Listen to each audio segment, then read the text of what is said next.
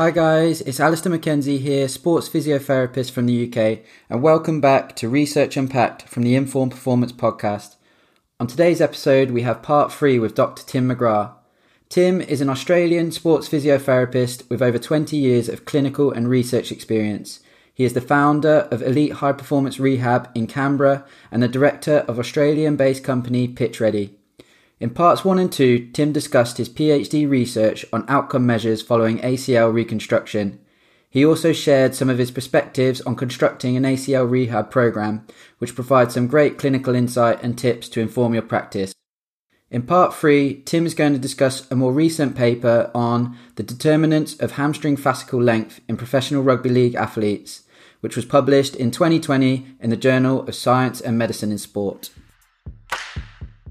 This episode of the Inform Performance podcast has been sponsored by VALD Performance, makers of the Force Frame.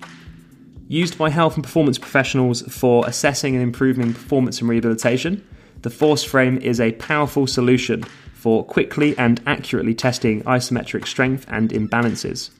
In addition to testing athletes, the force frame is also used to maintain and improve strength, offering over 130 isometric training protocols. As a portable and easy to use system, the force frame is designed to ensure every measurement can be accurately and reliably measured, time after time again. To learn more about the force frame, visit our sponsor, valdperformance.com. You're listening to Research Unpacked from the Inform Performance Podcast with me, Alistair McKenzie, and here is today's episode with Tim McGrath. Tim, thanks for coming back on for your final part of your series. No worries. Thanks for having me. On today's episode, we're going to move away from ACL rehab and onto another hot topic in sports science and medicine, which is all things hamstrings. So, this paper you published a couple of years ago and you looked to establish the determinants of hamstring fascicle length in pro rugby league players. So, what was the origin behind this paper?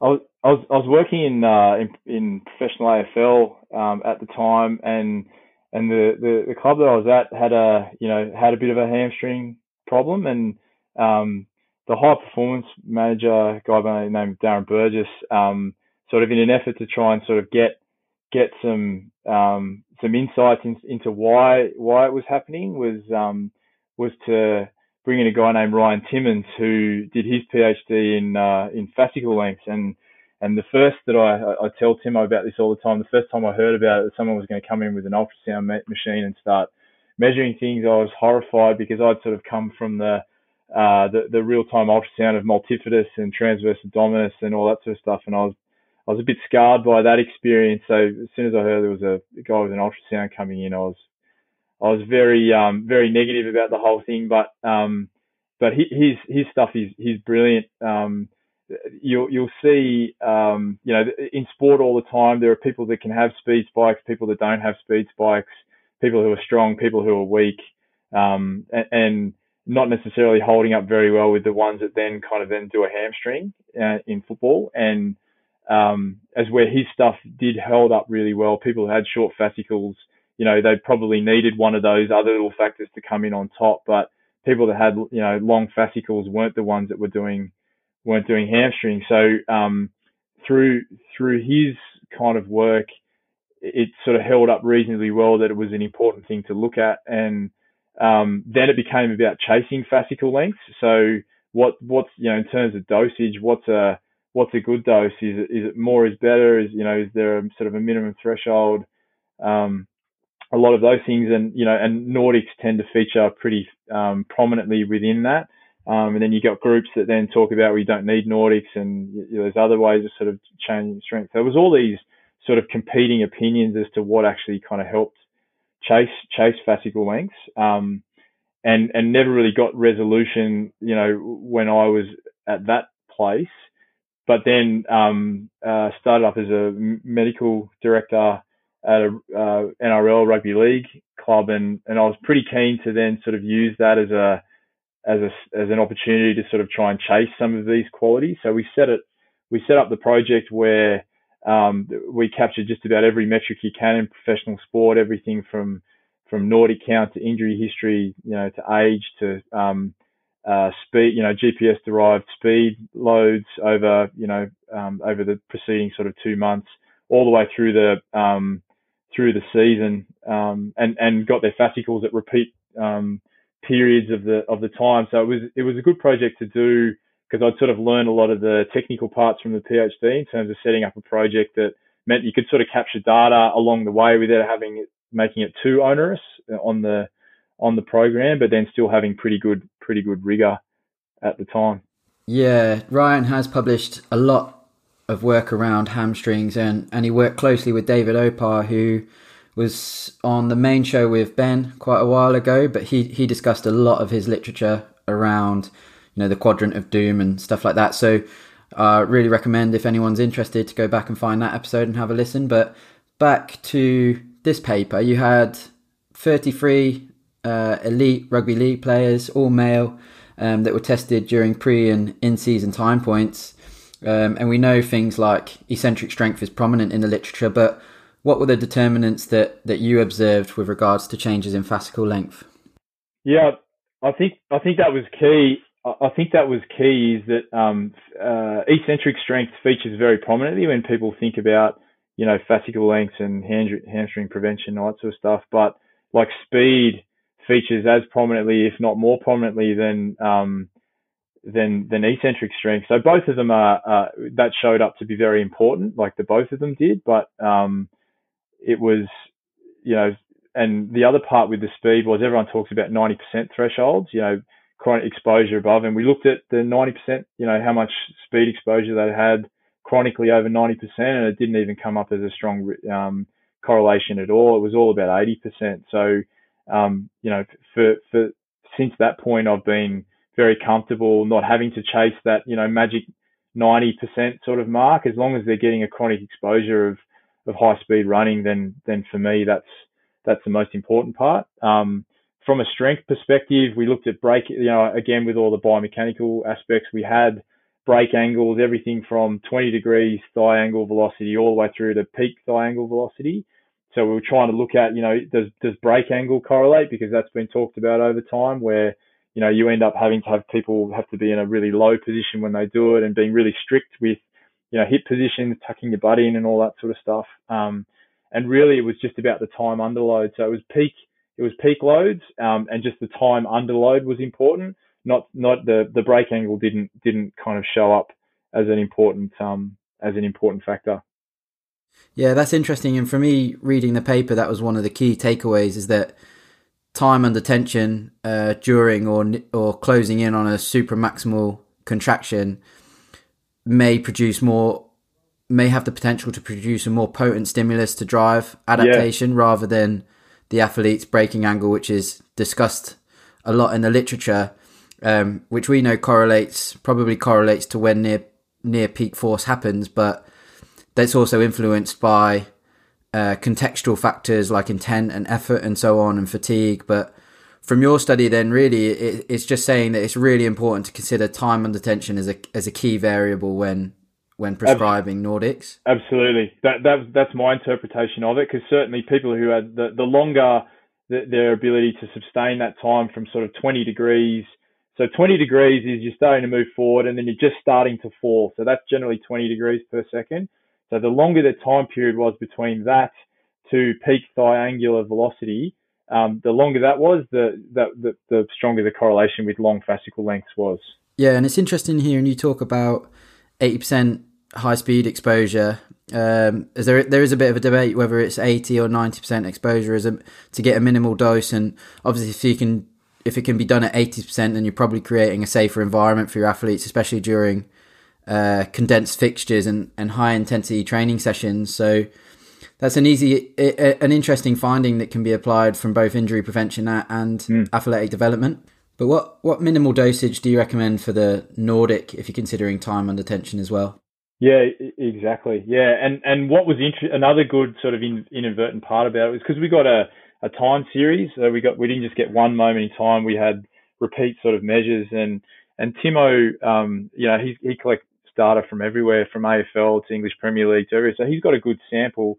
So within this group, um, they had the as a, as the, the the group average, if you like, was the longest of all the um, groups that he had. So so in terms of the volume, we were sort of doing because we had debates in the AFL about you know three reps within a week versus nine reps, you know all that sort of stuff. This group was was tolerating you know two sets of five double leg and one set of three single leg twice a week, so they were getting tolerating volumes within the 20 to 25 range, depending on whether it was a short turnaround or a long turnaround.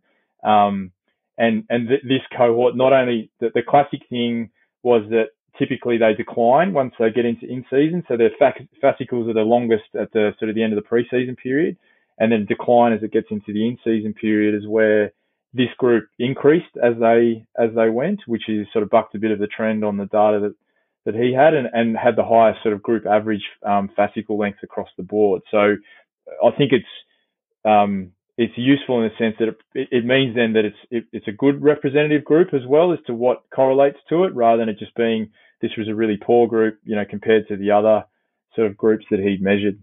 Yeah, and I think that brings us nicely on really to like uh, reflection of the the methods of this study. So, were there any limitations or anything you would do differently if you could reproduce this study?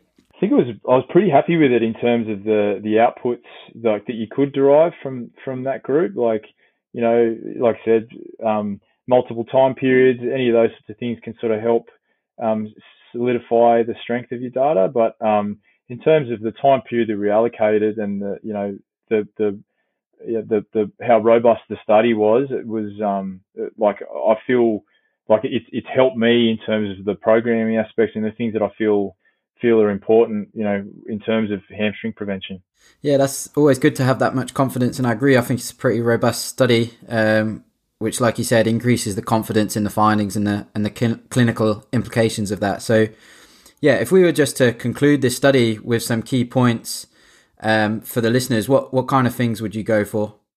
Uh, don't just prioritize strength only, like you know, speed, exposure, and and keeping you know keeping an athlete uh, getting repeat, you know, keeping them in training as much as humanly possible because I think there's a definitely a level of resilience that comes in with that is where you know um, some of the I feel like the misinterpretations of load management over the years was as soon as someone has a, any kind of a spike, um, you know, then the, they're going to hurt themselves and to back off. Like that's I don't think that's how the people who derived that work wanted it to be interpreted, but I think that that's how it got um, uh, you know received by by different sort of clinician. So um, as where from mine is it's about keeping them in training. So rather than getting spooked by things, it's about the ability to sort of keep them in there.